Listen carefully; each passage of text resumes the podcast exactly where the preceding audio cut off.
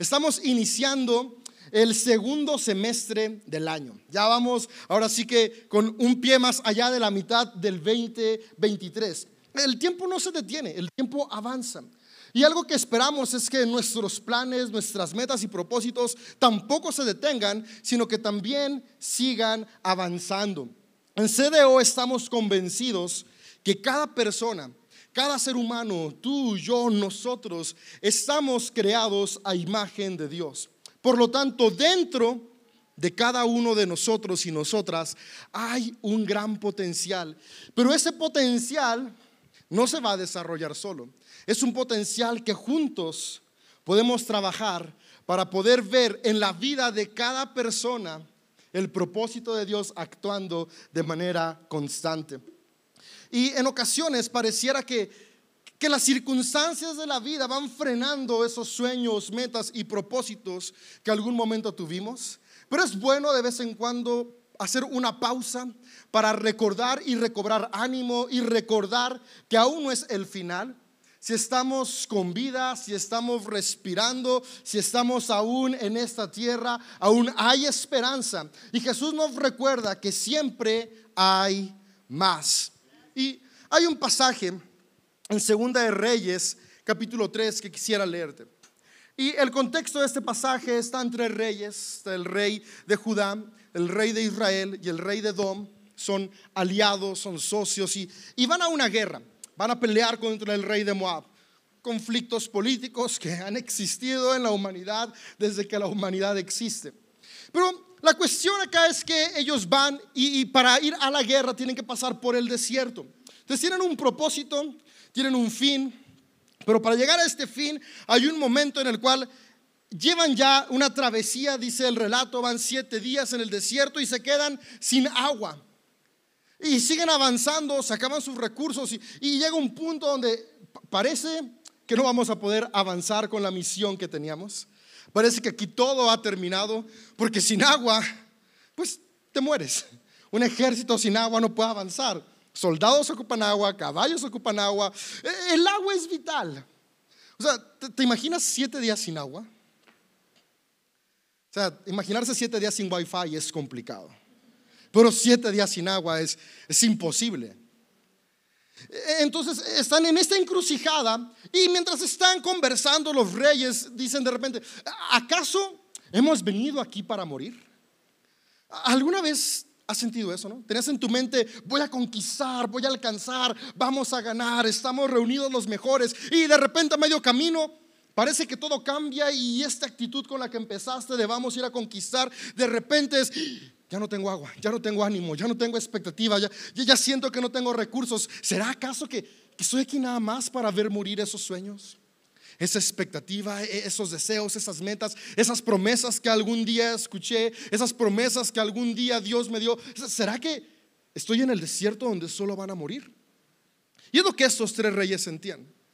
Y de repente dice uno de ellos, dice, hey, espera, espera, ¿qué, no hay un profeta acá que, que pueda en medio de este desierto recordarnos cuál es la voz de Dios para nosotros? Y es en ese momento donde parecía que no había nada más, que ellos recuerdan que en Dios siempre podemos encontrar una respuesta. Y amigo, amiga, Tal vez va a haber circunstancias en la vida donde parece que estamos en medio del desierto sin ningún recurso a nuestro alrededor para poder avanzar hacia aquel sueño que estábamos tratando de conquistar, hacia esa reconciliación, hacia esa restauración, hacia ese cambio de mentalidad, hacia las distintas cuestiones que estamos buscando alcanzar.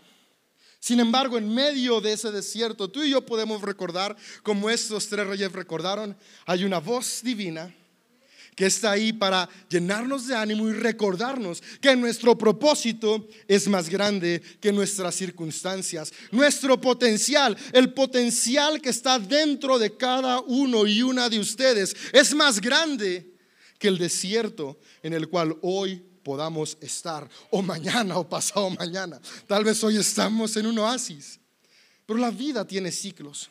Y lo importante es que recordemos que no importa cuál sea el ciclo de vida en el cual estemos atravesando, Dios es el mismo.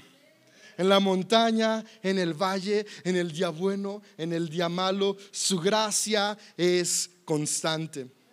quiero leerte lo que dice este relato. Y hay seis principios que creo que pueden ayudarnos demasiado a nuestras vidas. Seguramente hay más, pero tenemos tiempo para ver estos seis. Dice, según de Reyes 3, 15, 20. Ahora tráiganme a alguien que sepa tocar el arpa. Contexto, llegan estos tres eh, reyes con Eliseo. Y cuando están con Eliseo le empiezan a contar, no, oye, fíjate, estamos en el desierto, nos vamos a morir, no hay agua, el sueño ya se acabó, ¿qué sigue? Y Eliseo los calla, a ver, espérense, espérense. Eh, dejen de quejarse y tráiganme a alguien que toque el arpa. O sea, no había Spotify, tenía que tener la música en vivo. mientras tocaban el arpa, el poder del Señor vino sobre Eliseo quien dijo, esto dice el Señor, este valle seco se llenará de lagunas. Y hay otras versiones que me encanta como dicen. Ahí estoy leyendo la NTV. Si tú lees la NTV eh, en, en físico o en digital, vienen a veces unas letritas chiquitas. Y esas letritas chiquitas te refieren hacia las referencias que, que, hay en otras versiones u otros escritos. Tenemos que recordar que la Biblia es una traducción que ha atravesado a través de varios milenios y hay diferentes eh, partes que se van complementando. Y algo que me gusta que viene en uno de estos complementos, y lo puedes encontrar si lees la versión Reina Valera, dice, esto dice el Señor, hagan estanques. Y esto va a ser importante para que ahorita veamos el siguiente punto. Recuerda, ellos están en el desierto sin agua. Y el Señor les dice dos cosas. Este valle seco se llenará de agua Así que hagan estanques. Verso 17, ustedes no verán viento ni lluvia, dice el Señor, pero este valle se llenará de agua. Habrá suficiente para ustedes, para su ganado y para los demás animales. Por es, por eso, pero esto es algo sencillo para el Señor, porque el Señor les dará también la victoria sobre el ejército de Moab. Ustedes conquistarán las mejores ciudades de Moab, incluso las que están fortificadas. Voy al 20. Al día siguiente, como a la hora que se ofrecía el sacrificio matutino, de repente apareció agua, fluía desde Dom y pronto hubo agua por todos lados. Esta es una historia para animarnos y para recordarnos que aún en medio del desierto puede fluir agua. El profeta Isaías escribe y dice, no, no, no, no es Isaías. Ya ando cambiando profetas. Es Ezequiel, si no me equivoco. Se haré ríos en el desierto. Ya ando ahí metiendo el nombre de uno por otro. Pero, pero a, a lo que voy es, aún en medio de las circunstancias donde tú y yo creemos que ya no hay más vida, Dios sigue recordándonos que hay más de lo que tú y yo podemos ver. Y esta historia me encanta porque dice, el profeta, no van a haber viento ni lluvia. Tú y yo esperaríamos que la manera lógica de que haya agua en el desierto es que llueva.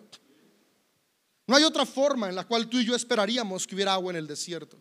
Sin embargo, tendemos a ignorar mucho de lo que nos rodea. Nuestro conocimiento como, como seres humanos es, es pequeño. Y en ocasiones limitamos nuestra experiencia a lo poco que conocemos. Por eso Jesús constantemente nos invita a confiar, porque cuando confiamos entendemos que hay más de lo que tú y yo podemos ver o comprender. Y en todo eso más de lo que tú y yo comprendemos o entendemos, hay respuestas para nuestras vidas. Y el primer punto que yo encuentro aquí es lo que escuchas importa. Sabes, en medio de las circunstancias que tú y yo atravesamos, lo que escuchamos determina la actitud de nuestro espíritu, de nuestra mente. Y nuestra actitud determina nuestras palabras. Y nuestras palabras determinan nuestras acciones. ¿Te ha pasado que tienes mucha prisa y haces todo aún más lento? O sea, tienes prisa y estás buscando las llaves y las agarras y se te caen y sales corriendo y cierras la puerta de la casa y no traías las llaves de la casa. Y, empieza todo este rollo porque estás, estás con prisa, estás estresado y no estás con calma y, te tardas más. Yo tengo un dicho, ¿no? Despacito porque tenemos prisa. Porque si lo hacemos despacio, lo hacemos conscientes y las cosas van a salir mejor. Y después, si yo sigo alterado porque tengo prisa, le empiezo a pasar esas mismas vibras a mis hijas y a mi esposa. Y luego vamos en el coche y van gritando. ¿Y tú por qué gritan? Pues porque tú vienes gritando desde hace 10 minutos, ¿no? Y, y creamos una atmósfera donde caos trae más caos. Y estos tres reyes venían con mucho caos en su mente, angustia, preocupación, desesperación, desesperanza. Habían perdido eh, eh, esa expectativa por la conquista y estaban pensando que lo único que les tocaba era morir. Y en medio de tal toda esta queja que estaban diciendo sobre Eliseo, seguramente se estaban quejando, pero es que si Dios le dijo a nuestros antepasados que donde pusiéramos la planta del pie y mira, aquí estamos en el desierto y cuándo nos vamos a morir, quejándose. Y Eliseo, espérense, traigan un músico, necesitamos cambiar el mood, cambiar el ambiente, cambiar la perspectiva, la atmósfera. Por eso en CDO nos encanta iniciar cantando. No porque sea un tiempo de, ok, en lo que llegan para el sermón, no, no, no. desde la primera canción es igual de importante hasta la oración final. Porque el momento de cantar nos lleva a cambiar de actitud. Tal vez mi semana fue pesada, tal vez mi semana fue horrible, tal vez venía peleando en el camino para llegar a la reunión, pero entro y comienzo a escuchar canciones que me recuerdan el amor de Dios, canciones que me recuerdan el potencial que tengo, canciones que hablan de esperanza y juntos vamos cambiando la atmósfera, va cambiando la manera en la que nos sentimos. Y, al final de cuentas es lo que busca hacer Eliseo. Eh, ok, hay preocupación, hay angustia, hay desesperanza. Vamos a cambiar el mood porque lo que escuchamos importa. Ellos estaban escuchando sus propias voces de derrota. Y tal vez sus voces de derrota estaban gritándose tan fuerte que no estaban dejando espacio para escuchar la voz de esperanza que Dios tenía para ellos.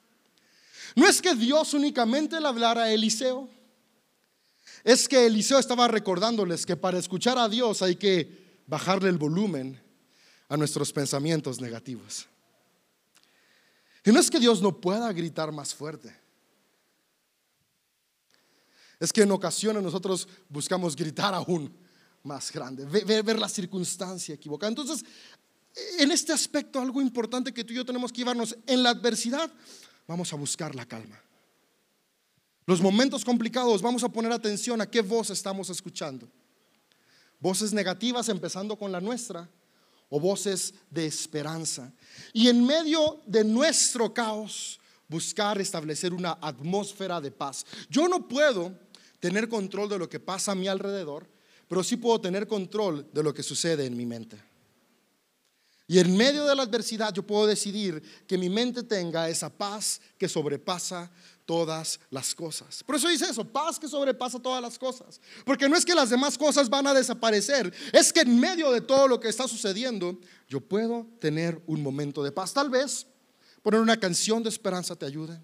Tal vez poner un, simplemente un sonido que te relaje o encerrarte en el baño por unos minutos. Yo no sé qué ocupamos, pero ocupamos tomar momentos de paz. Yo hace tiempo les contaba, ¿no? Cuando vengo muy estresado del trabajo, llego a mi casa, apago la camioneta y antes de entrar me quedo cinco minutos. ¿Por? Porque quiero llegar con un mood de paz, a ver a mi familia, a ver a mi esposa, a ver a mis hijas. No quiero llegar pensando en las broncas que tengo. Las broncas no desaparecen, pero yo puedo decidir tener un momento de paz. Además, cuando tenemos paz podemos pensar mejor. Aún en las tormentas podemos tener paz. Y esto nos lleva a la segunda parte, porque es en medio de momentos de paz que escuchamos la voz de Dios. Dice el verso 16, esto dice el Señor. mientras estaba tocando esta persona, el Señor vino sobre Eliseo y habló. Entonces, en los momentos de paz, en los momentos de quietud, en los momentos de oración, en los momentos de meditación, escuchamos la voz de Dios. Y me encanta lo que dice Dios. Dice, el valle seco se llenará de lagunas. Y eso nos lleva al segundo punto. Y lo segundo que llevo acá es que Dios ve el potencial. Dios no está viendo la circunstancia, está viendo el potencial que hay en ti y en mí en medio de la circunstancia. La voz de Dios no fue, sí tienen razón, hay un montón de desierto y no hay agua, se van a morir. Pero déjenme hago un milagro. No, no, él no comenzó hablando las circunstancias, él vio el potencial que había y dijo, este valle se llenará de agua. Y eso es importante para nuestras vidas, porque este mismo Dios que le habló a Eliseo es el mismo que está dentro de ti. Y cuando tú y yo permitimos que bajen la voz de nuestros pensamientos negativos y nos cerramos a los pensamientos negativos externos, podemos escuchar esa voz interna del Espíritu Divino recordándonos que en medio del desierto, ese desierto puede convertirse en una laguna llena de agua. Porque Dios ve el potencial que puso en tu vida. ¿Recuerdas que inicié diciendo fuimos creados a imagen de Dios? No es algo que va a haber, es algo que ya está.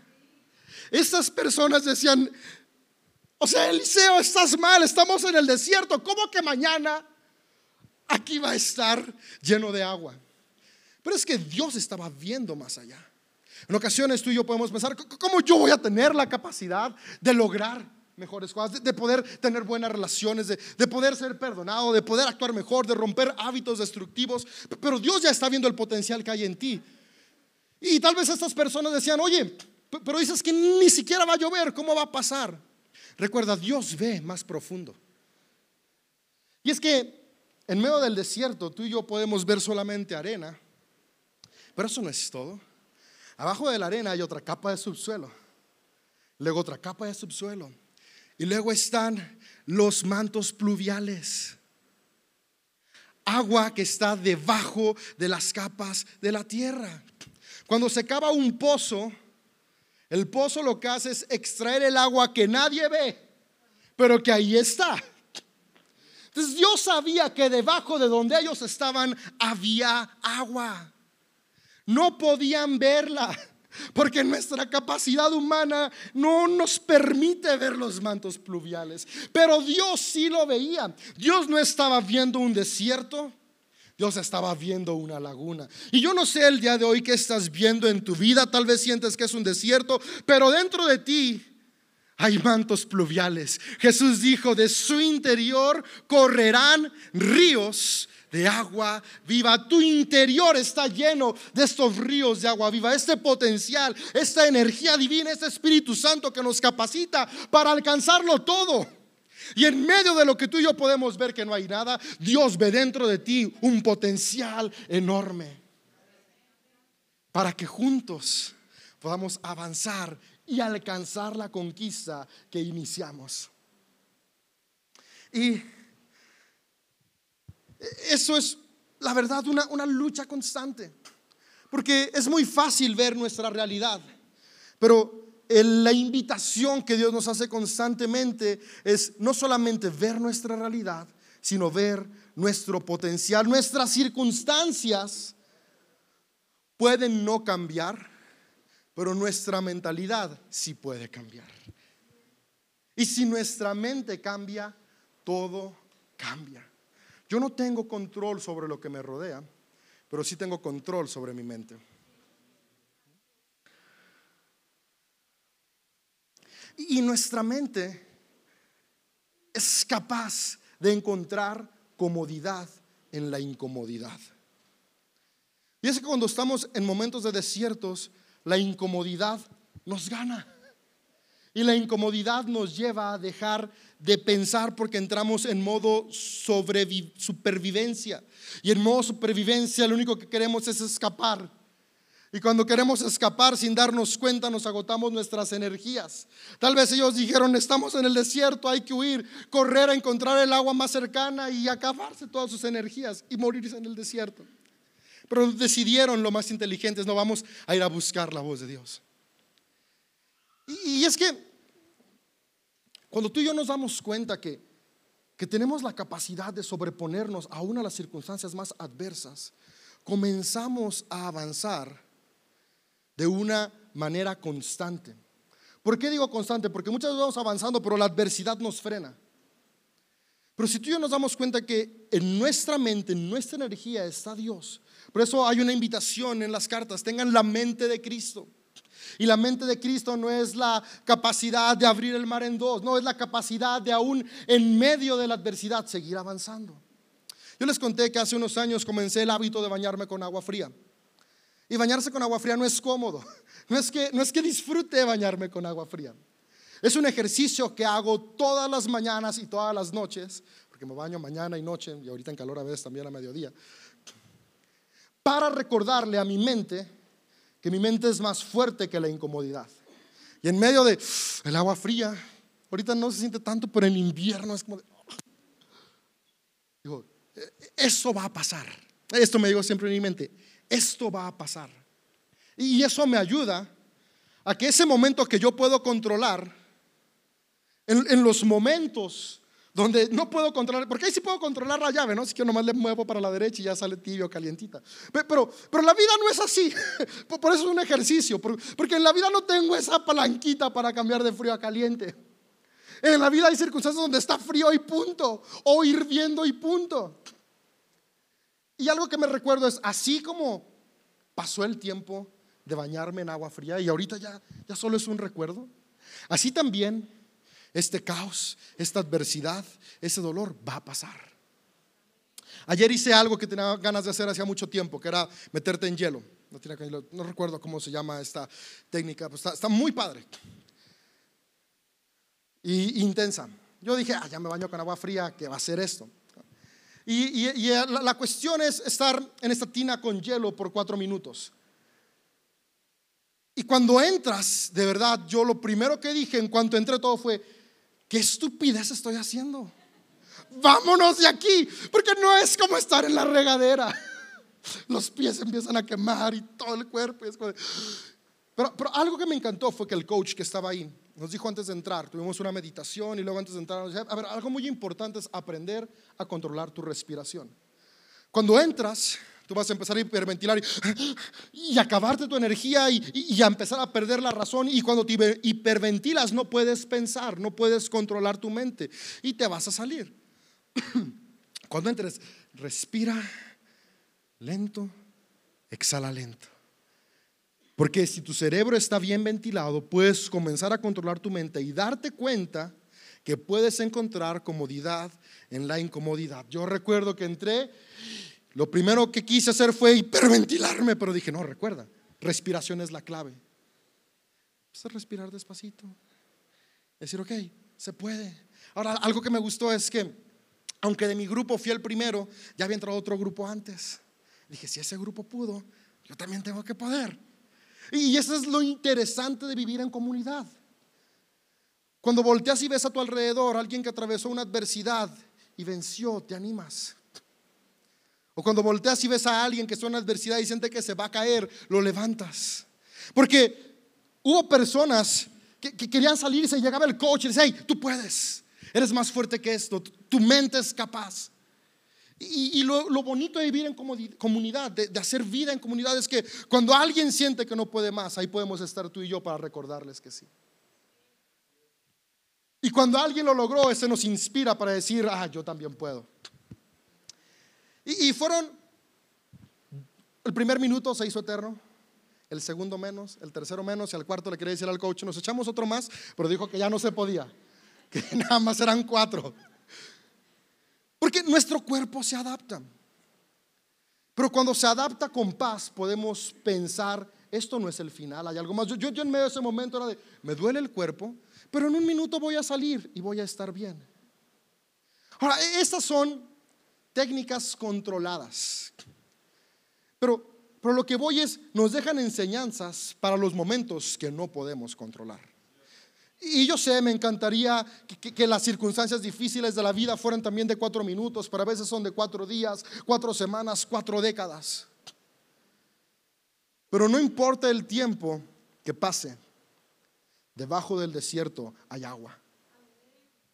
Debajo del desierto de tu vida está esa agua.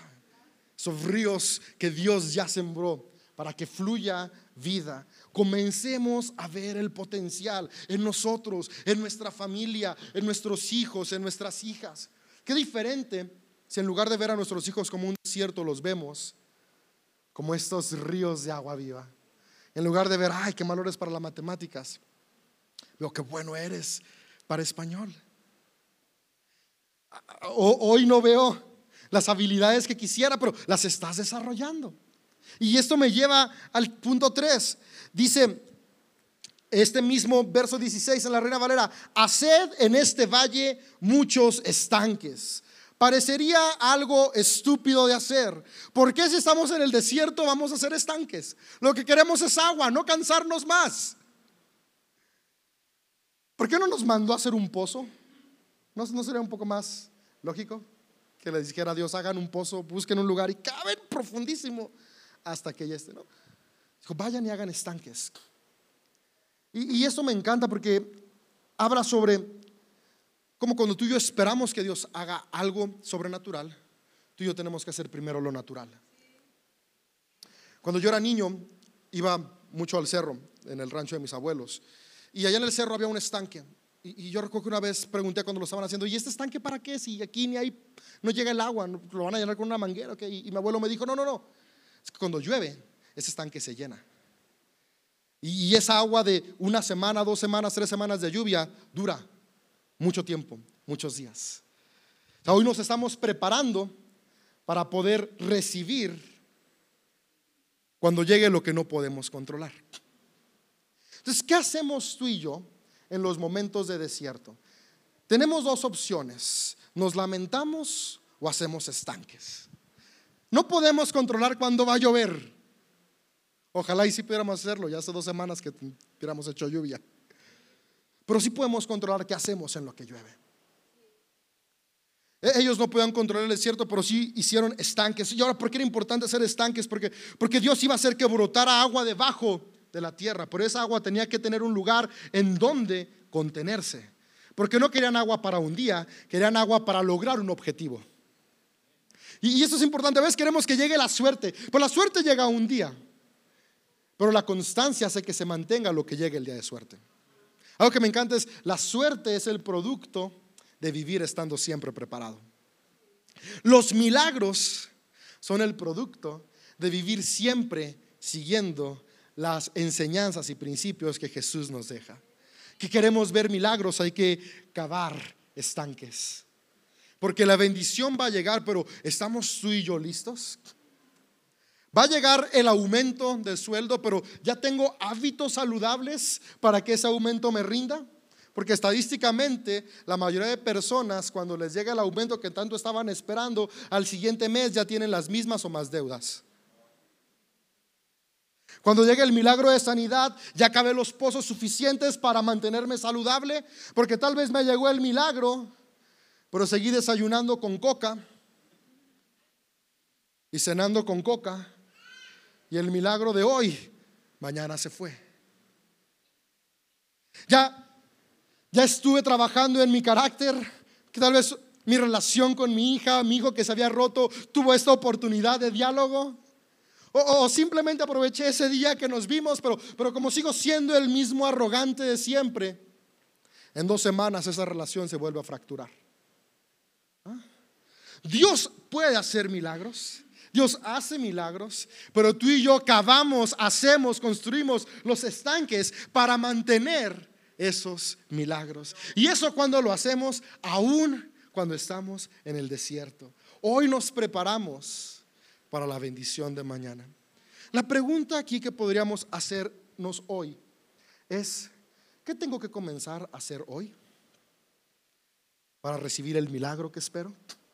En lugar de solo decir, Dios, contéstame, decir, Dios, yo hago esto, para cuando tú lo hagas. Yo no puedo controlar cuando sucede el milagro, pero sí puedo controlar qué hago mientras sucede el milagro. Y eso, amigo, amiga, créeme, hace la diferencia. Dice el verso 17, habrá suficiente para ustedes, para su ganado y para los demás animales. Sabes, la promesa de Dios no es una promesa de habrá un poco es habrá suficiente. No sé el día de hoy cuál es la escasez en tu vida, pero lo que sí sé es que si confiamos y hacemos, habrá suficiente. Yo estoy confiando para los milagros que necesito, que habrá suficiente mañana. Y estoy creyendo que los milagros que necesitas tendrán más que suficiente también mañana. Pero mientras eso llega, vamos juntos y juntas a construir estanques. Y me encanta lo que dice el verso 5, y esto es lo más importante. Dice, perdón, el, verso 17, el verso 18. Dice, pero esto es algo muy sencillo para el Señor, hacer que salga agua. Pero Él les dará la victoria sobre el ejército de Moab. Y esto me encanta, Porque muchas veces cuando llega el milagro se nos olvida nuestro objetivo. Cuando llega de nuevo la comodidad, se, nos olvida lo que esperábamos. Cuando, cuando de repente ya se solucionó, la cosa nos sentamos en comodidad. Y lo que les está diciendo aquí el profeta es, hey, va a surgir agua, pero no para que se estanquen aquí en medio del desierto y digan, bueno, pues hay agua, ah, aquí nos quedamos. No, no, para que continúen y conquisten. Es importante nunca perder de vista las conquistas que tenemos en nuestra mente las conquistas que Dios ya nos ha dado, pero que tú y yo hoy tenemos que comenzar a trabajar. No olvides, por eso es importante vivir con visión. No olvides ese objetivo, que la comodidad de hoy no nos distraiga de la recompensa de mañana.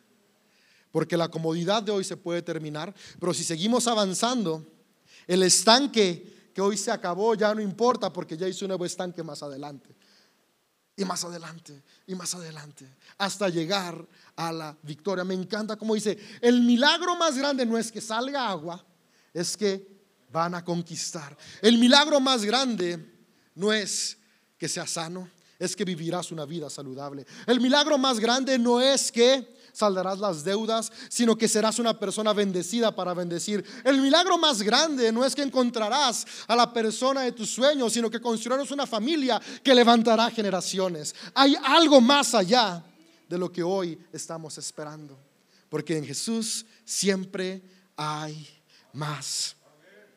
Y cierra diciendo, el verso 20, y con esto cierro, dice, al día siguiente, como a la hora que se ofrecía el sacrificio matutino, de repente apareció agua. Me encanta esa palabra, de repente. Es decir, no sabemos de dónde ni cómo, de repente. Y es que así pasa, de repente. Pero recuerda, ese de repente tenía detrás de décadas, siglos, tal vez milenios de estarse formando. Esa agua que de repente salió no apareció de la nada en el subsuelo.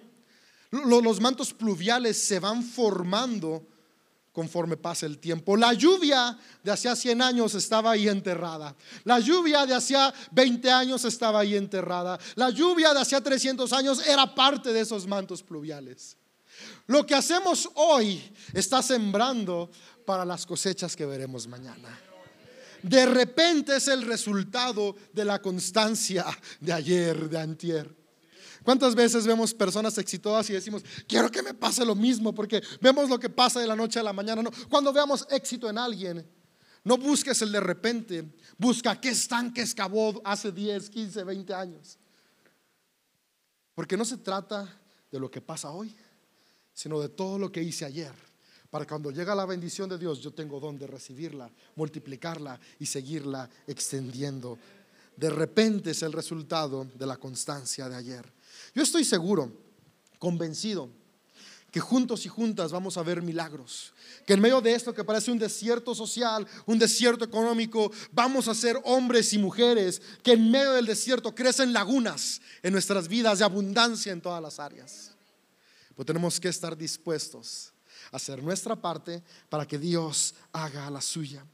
Me encanta como cuando no había comida y estaban igual en el desierto Jesús con sus seguidores, de repente apareció un muchacho con cinco panes y dos peces. En la tormenta, donde los seguidores de Jesús pensaban que se iban a hundir, de repente apareció Jesús y la calmó. Cuando vio un ciego que había perdido la esperanza de ver y estaba simplemente pidiendo una moneda para sobrevivir, estaba Bartimeo ahí. De repente apareció Jesús y le regresó la vista. Cuando no había manera de llegar a Jesús porque la casa estaba llena, de repente cuatro amigos hicieron un hoyo en el techo. Cuando los discípulos habían perdido todo propósito, porque su maestro había sido crucificado y había resucitado, pero no lo veían. Cuando sintieron, ya no hay más, ya mejor vámonos a pescar, se dieron cuenta que ni para pescar servían. ¿Sabes por qué? Porque perdieron propósito. El potencial estaba ahí, pero ellos no lo veían.